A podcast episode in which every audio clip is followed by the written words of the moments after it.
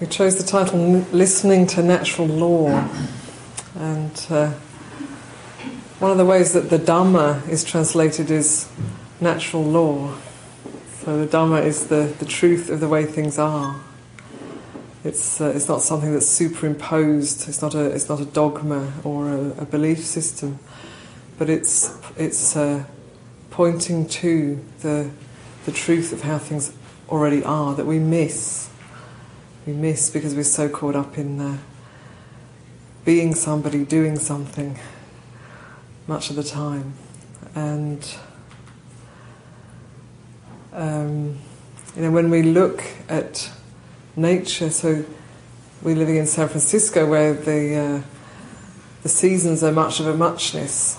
You get you get foggy summers, and then maybe bright autumns, and a little bit of rain in the in the winter, few flowers in the spring. But it's it's pretty samey.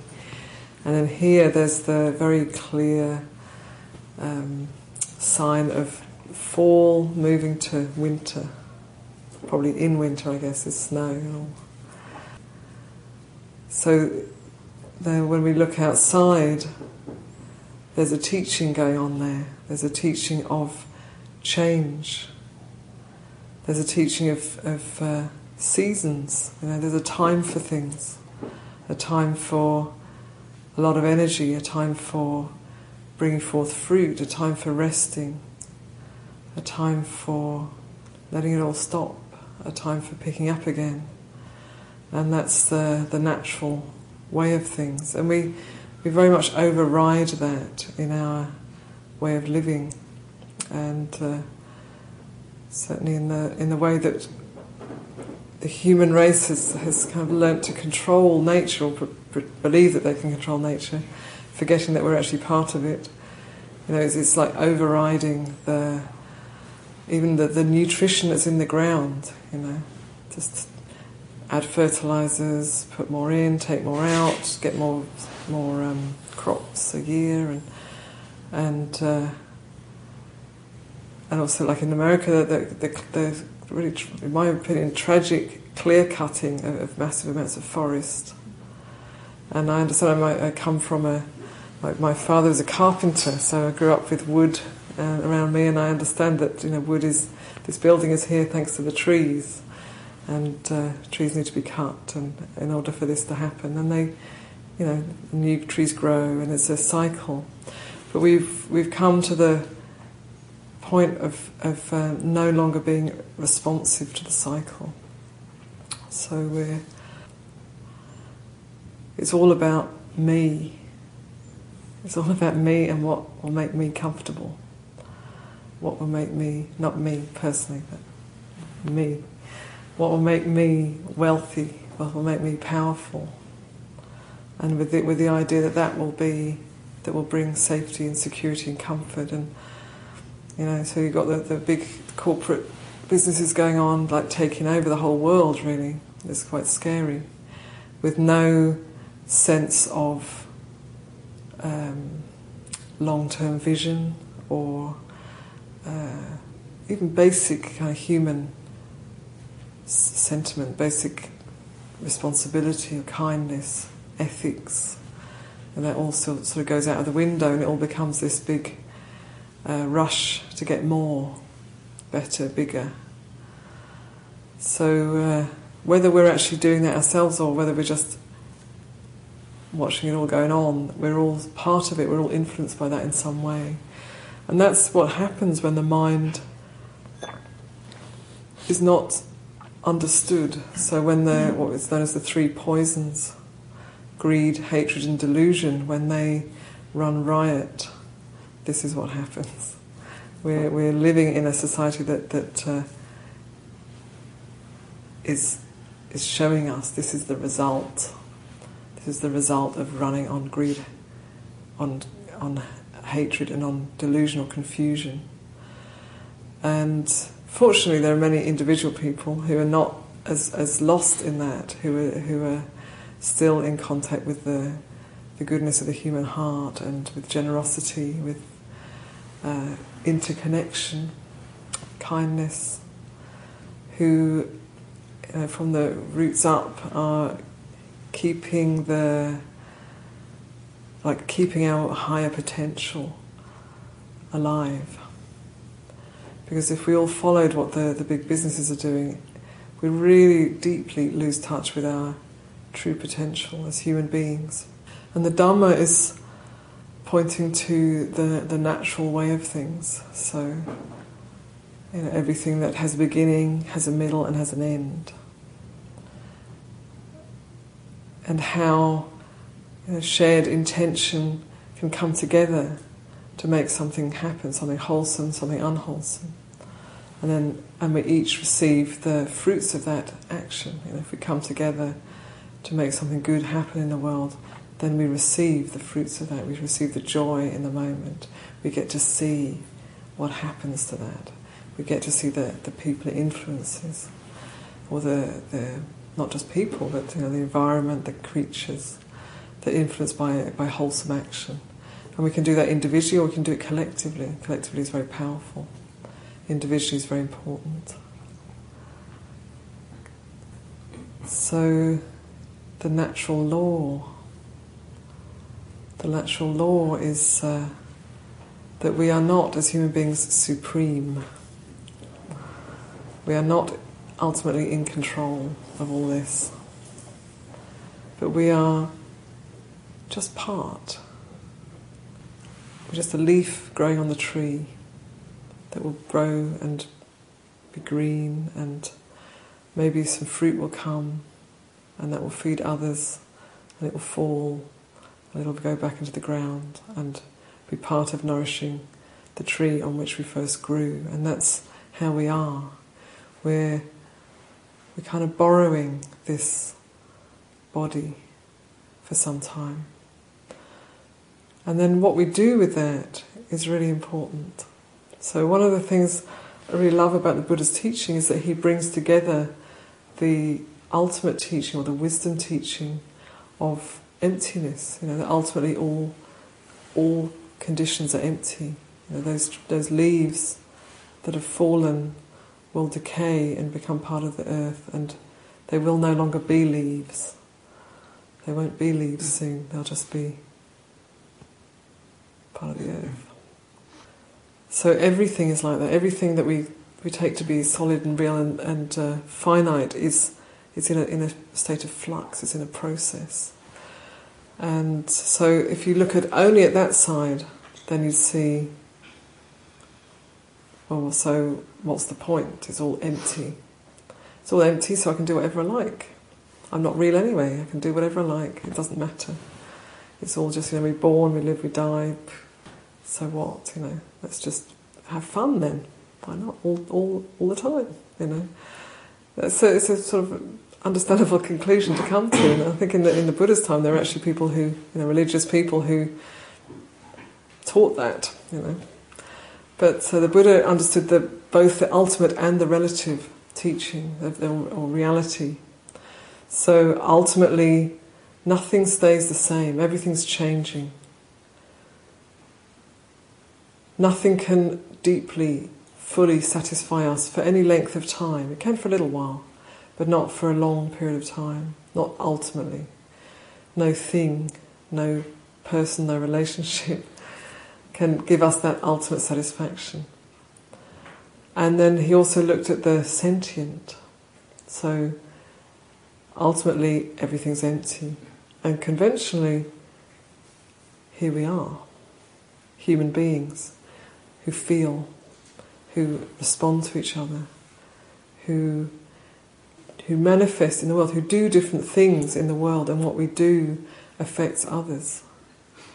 So, you know, the Buddha gave the five precepts of not killing, stealing, uh, avoiding sexual misconduct, uh, lying, and the use of intoxicants. And the intoxicants is to support the other four.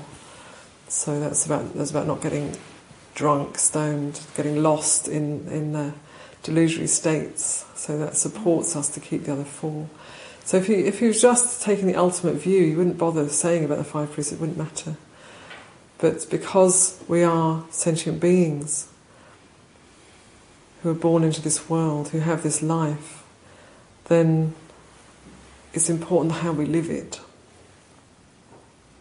And we can go through life just following gratification, enjoying nice things, and it might seem like very harmless to do that. But then, if we look at, you know, where is this coming from? I always like to ask the question: What is the true cost?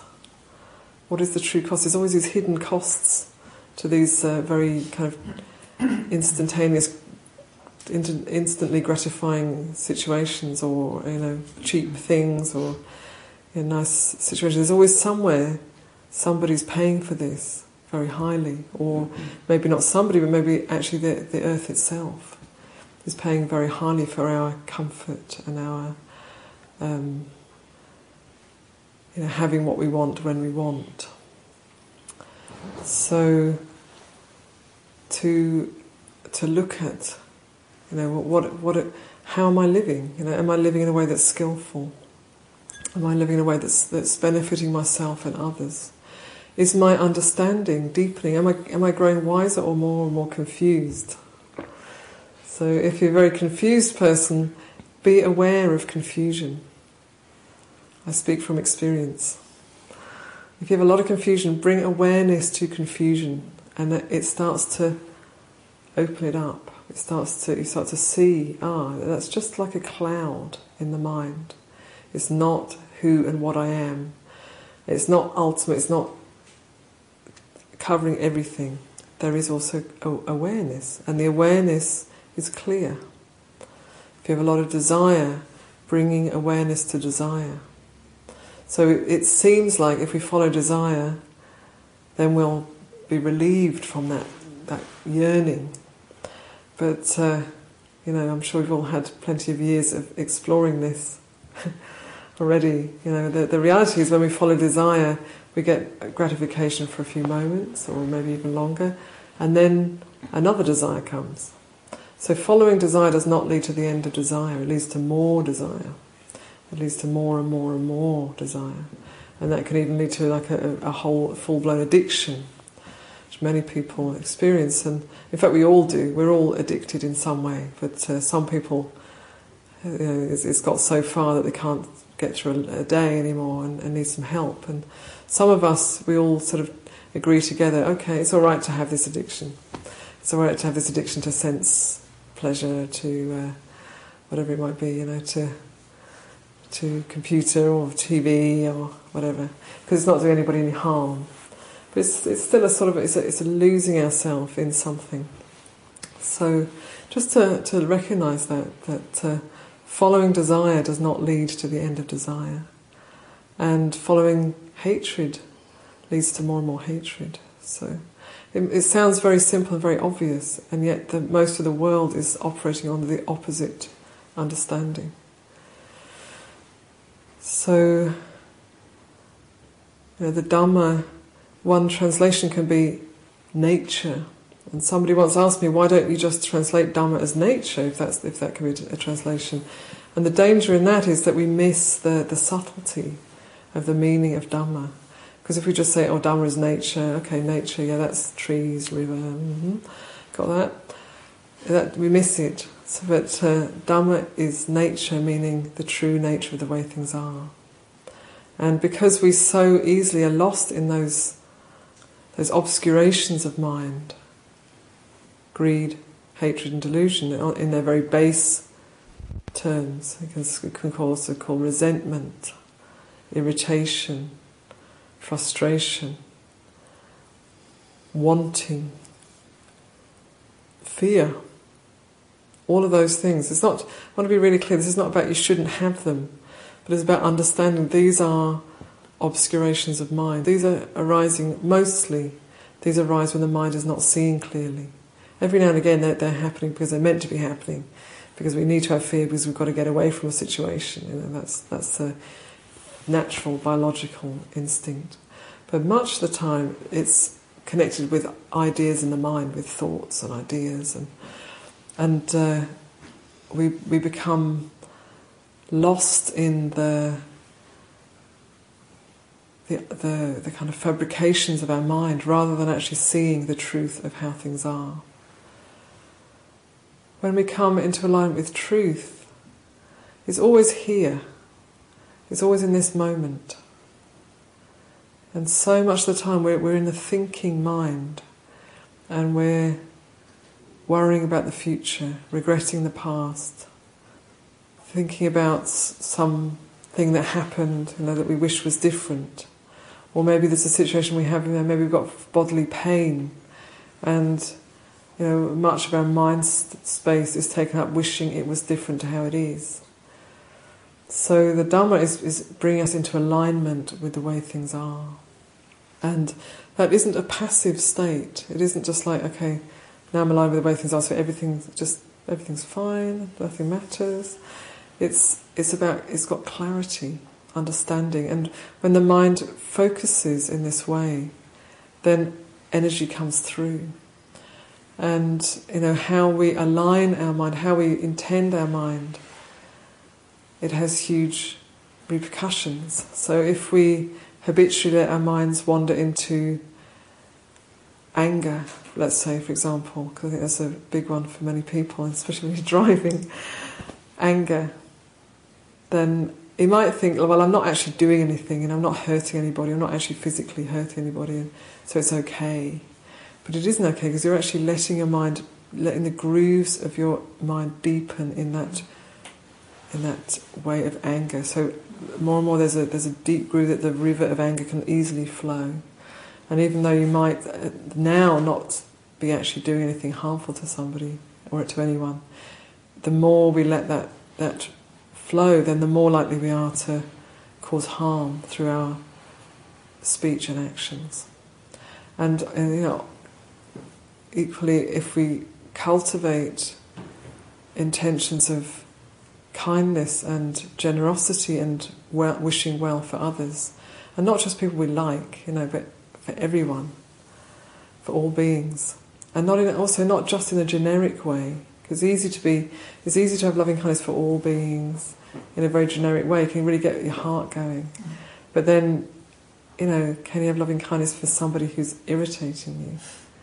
Can you have loving kindness when you're feeling a bit frightened? Can you have loving kindness when the when the self doubt starts to come in? So it's uh, cultivating those wholesome qualities in our own hearts and minds, so that when challenging times come, it's all there as a resource for us. Because it's all here, actually, it's all here all the time. But we put our attention in the wrong places. We feed the wrong things. We're feeding the stray dogs, and the stray dogs are coming around, and then we're getting frustrated that the dogs are messing everything up, you know. So, uh, so a friend would say, you know, if you don't feed the dog, it doesn't come around. It's like that with, with anger, with uh, fear, with greed. But again, again, we're tossing a little treat here and a little bit there. So learning how to, to you know, not feed those those hounds that uh, pull us in the wrong direction, and to feed what is wholesome. And it can take really a lot of effort. Feeding what is wholesome. It's easier to follow our negative tendencies. I, am not up on brain science or anything, but I know that they, that um, people are finding now that that uh, in terms of the neural pathways, and you can correct me I'm not really very clear, but that to do some a negative thought, it uh, it kind of entrenches itself much much more quickly than a positive thought. So we have to maybe ten times, ten times more cultivate the positive than if we cultivate the negative. So you know, so it's much easier to kind of slide down the the road or the river of negative thinking, critical thinking, fearful thinking, than it is to rise up to the, you know, the generous and confident, kind, compassionate way of being. And they say, you know, only you can you can you might even know it in your own life. You can do many good acts of goodness, and then it just takes one harmful act, one angry thought, uh, angry action, and the whole thing's ruined. You know, somebody, somebody doesn't. You've got a good friend, and suddenly you blast them, and then they don't trust you for the next ten years. You know. So we have to be very careful. You know, these are called poisons. These these qualities, and we all have them in us. So it's important not to judge or, or feel. It's not that they we are a greedy person or we are I am a confused person, but that these are poisons in the system that need to be cleared out. The more we can do that, you know, it's gradually, gradually clearing out those those poisons. In fact, there's a since we're in gold country, there's a, a quote of the Buddha that I really love, uh, where he says, "Gradually, gradually, a moment at a time, the wise remove their impurities as a goldsmith blows away the dross." So it's like a lot of patience, a lot of heating up. You know, and in our practice, it can be like that. It's like we're in a crucible. You know, we're being heated up in this container, and it can feel really like, whoa, it's too much. But in heating it up, in, heat, in, in, in containing ourselves and holding the the kilesas, the, the, the um, those poisons, not letting them spill out here, there, and everywhere, just holding them in awareness. It's like it's like heating up the gold, and as it heats up, the dross comes to the surface, and we just keep on blowing it off, blowing it off, blowing it off, until eventually you're left with pure gold. You know, we all have the same potential. We all have the same potential for fully awakening. And it might not feel like it. You might feel like, oh well, you know, maybe other people do, but not me. And I certainly thought like that at one time.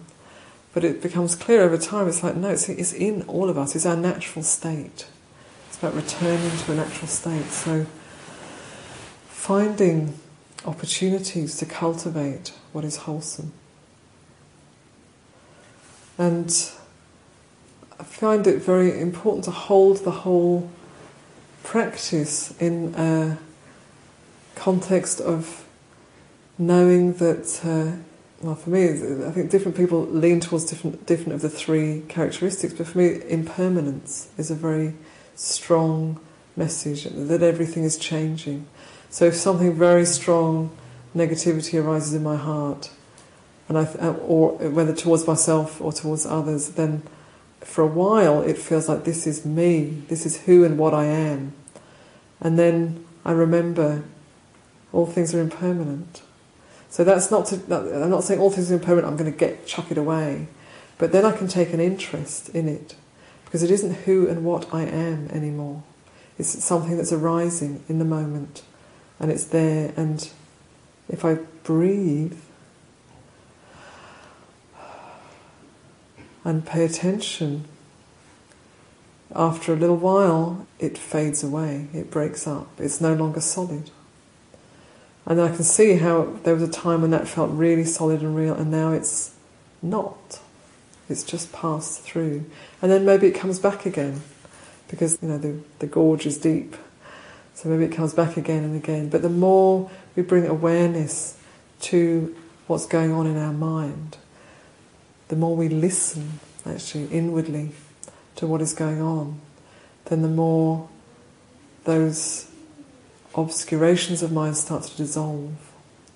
And the less we are identified with them as who and what we are. And the more energy is freed up.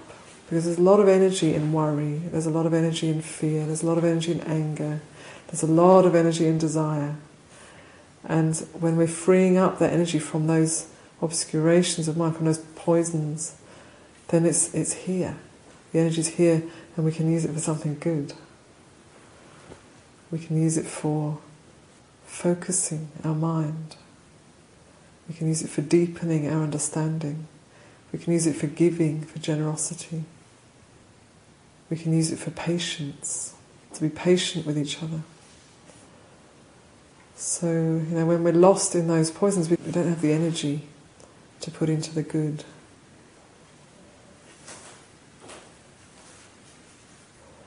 So the meditation practice is a really important part of this. It's an important support. And uh, I mentioned the precepts already. That's like a container where we don't uh, spill out too far. We don't cause too much harm to ourselves or others by staying within those five precepts and also the practice of meditation. you know, this time in the world, it seems that there are very few people who live a simple life where there's lots of time for meditation practice. And I'm, I'm sorry to say that we are amongst those people. Yes, you'd be surprised at how busy our lives can be. But the, the purpose of our life is for understanding and deepening the Dharma. We use everything for that. Everything that happens is for that. And an important part of that is, is sitting in meditation. So we do each day, morning and evening, we come together, we chant, we sit, and we let the mind stop and deepen and listen. And we let things that are arising just end in their own time. And then during the day, quite often we're busy with many things, duties and teachings and uh, meeting people and answering lots and lots of emails, all of those things. So we, we do, you know, we're not uh, just sitting on our cushion all day, uh, much as we would like to sometimes, but we don't. But it's keeping that orientation that this is for the practice. So even a, a really difficult interaction between two people, okay, what, what can I learn from this? You know, between me and somebody, let's say, something happens and boom, what can I learn from this? You know, what am I doing that is creating, which is hurt in, in myself and someone else through doing this? And then understanding, you know, follow, like tracing it back, getting back to the root of it, and then, you know, do I want to follow this or not? No, I don't.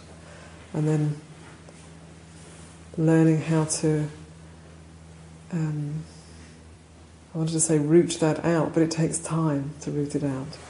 So little by little, rooting that out. And I think in this world, you know, particularly in, the, America, it is a self-professed consumerist society. You know, following consumerism, it's, it basically leads to a lot of craziness. It's, it does not lead to happiness. It appears that it would, but it really doesn't. And you know, we kind of take the quite the kind of radical other extreme in that we you know, we live without using money of our own, and uh, we live on the alms food that we're given, and our main core purpose of our life is to practice the Dhamma and to share what we have with others as much as we can. Even it might, you know, sometimes when I look at the, the, the way the world is constructed in terms of the corporate businesses and politics and all that, I just think, oh my goodness, you know, it is impossible. It is such a deadlock. You know, how is sanity and humanity ever going to come through this? But then, you know, it comes through individuals open their mind, seeing, doing something different, working for what is good, for what is wholesome, for what is generous, for what is wise. You know, so discerning that and, and putting our energy consciously into that. So we do our best, you know, three nuns in a house in San Francisco at this time. We do our best with that, and we're still learning. But uh, it feels really, really important at this time, at this what feels to me like quite a crucial time in the world, that there are people doing this. That people are putting truth above getting what I want, having more. So we only survive through connection with others who understand and also want to support this, to be, to be part of this. And we're a particular flavour, Theravada Buddhist nuns. Maybe an acquired taste for some, I don't know. but this is what our life is oriented to. It's oriented to waking up to what is true and to, as, as far as we can, living from that place. And it's, a, it's an ongoing journey, really. You know, we're not as enlightened as we would like to be. We'd love to be, three of us, I'm sure, would all love to be fully enlightened radiating loving kindness to all beings, completely unperturbed by anything. We'd love to be like that, but we're not quite there yet. We might have moments, we have moments. But what we are committed to is really be honest with what is what is going on here, and to uh, keep moment by moment, day by day, week by week, month by month, year by year, moving in the direction of awakening. So very glad that uh, that you all come here, and you're all practitioners already. Of curious about your different paths, but we won't go into that now. But uh, you know, everybody here obviously has a, a natural resonance with, with what is true, and and I'm sure recognizes what I'm speaking about when I say that it's not a, an, always an easy path. You know, it does. We do meet many challenges, but those challenges become food for our practice. They're not, they're, they're not in the way. The obstacles are the way, they're not in the way, as we said last night. So we have to remember that and, and embrace that and and also focus, you know, focus the mind. So if we never focus, we can still do good, but we but nothing really ever comes of it. You know, do a little bit good here, a little bit good there.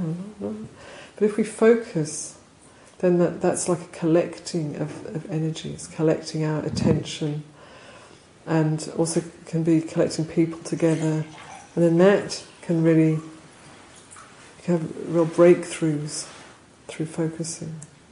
If, uh, if the mind's too scattered, then that never happens. And also, know, in terms of, of uh, how we live, so you know, we, we lived in, as part of a big community in England, a big lineage, very well supported, and because of the circumstances there, we, we felt we couldn't actually carry on living there any, anymore because of certain dynamics between the, the monks and the nuns. And so, with a lot of focus, coming to America, you know, going to start, okay, let's come over here where the doors open and see what happens. You know. And so far, we've been very fortunate in that you know we've been supported. We've, we have a, a nice place that we've lived for four years. What we don't have is room to grow there. Our community doesn't have room to grow for you know more numbers. But uh, that's taken a lot of focus to, to keep that going. We each have our different qualities that we put in. You know, each of us have a, a different part. You know, not it's not just one thing that makes it happen it's you know it's like a, it's a community, so there's different elements that support that. But uh, it takes focus and faith and persistence for this path and practice, and also for you know to carry on living as as nuns in this world in the 21st century consumerist society. It takes a lot of faith and focus. So I can say for myself, I'm very grateful to have this opportunity, and sometimes I, feel quite amazed that it's possible to live as a nun in this day and age, and yet it is. And uh, I hope that what we we do, you know, how we live and how, what we offer, can be of real value to people. You know, can be a support and uh, and help to deepen your practice. It's not just about us, and it's not never just about me and my practice. Or that's just the early days. It's me and my practice, and after a while, you realise there is no me and my practice. This is totally interconnected. This is we're all in this together. So we're here really to to share the teaching, and mm-hmm. also just to say that we hold the intention and the wish to live somewhere in this rural area, and make this opportunity available to others, you know, to other women to live as we do, and to others to come and be part of our monastery, and, and for us to be able to come and share the teachings. This is our wish, and of course, we don't know if this is going to happen. And what we do know is that we can't make it happen on our own. There's no way. So the Buddha set up, the dynamic is set up in such a way that the monastic sangha are entirely dependent on the lay community. So we can't even grow our own food, we can't store money, You know, we, we, we're like really, really dependent. And we share what we have. So we make best use of what we have and we share it as, as much as we can. So that you know the Buddha set, set it up in that such a way that, so that we don't just go off and be hermits somewhere, which sometimes is a very attractive prospect. You know, just to go and live in a little hut in a forest somewhere on our own and grow our veggies and maybe come out once a year. You know, we can't live mm. like that. We must be in relation with you, and that's not such a hardship. I have to say, it's quite lovely. but you know, the, the Buddha very clearly set the relationship up in that way. So, you know, if we are to settle here, let's see if it, it happens, we can only do that in relationship with you. We can't do it on our own. We can't say, okay, we want to move to Placerville, let's make it happen. No, we can we can do so much and then then we have to trust. So we're all you know, we're all in this together in a way, as the human race. We're all in this together in this process of, of life and you know, seeing what we do with this with this life. And in the Buddhist teachings, you know, to have a human birth is seen as the most precious opportunity. It doesn't always feel like it. I, I doubted that for many years. How could be a human being be so precious? You know, it's painful, it's difficult, it's challenging. But then you see, like, oh yes, there's suffering and there's joy. There's struggle and there's delight.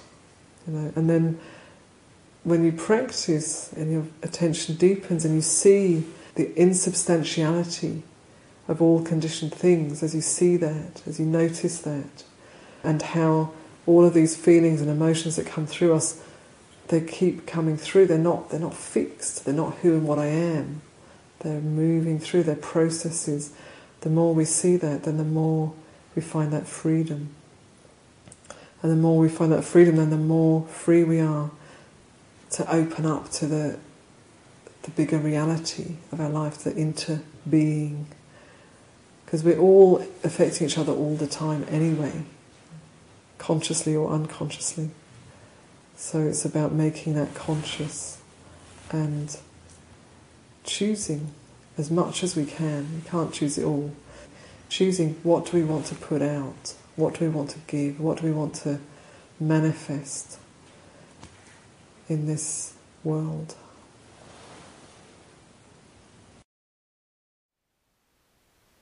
Thank you for listening.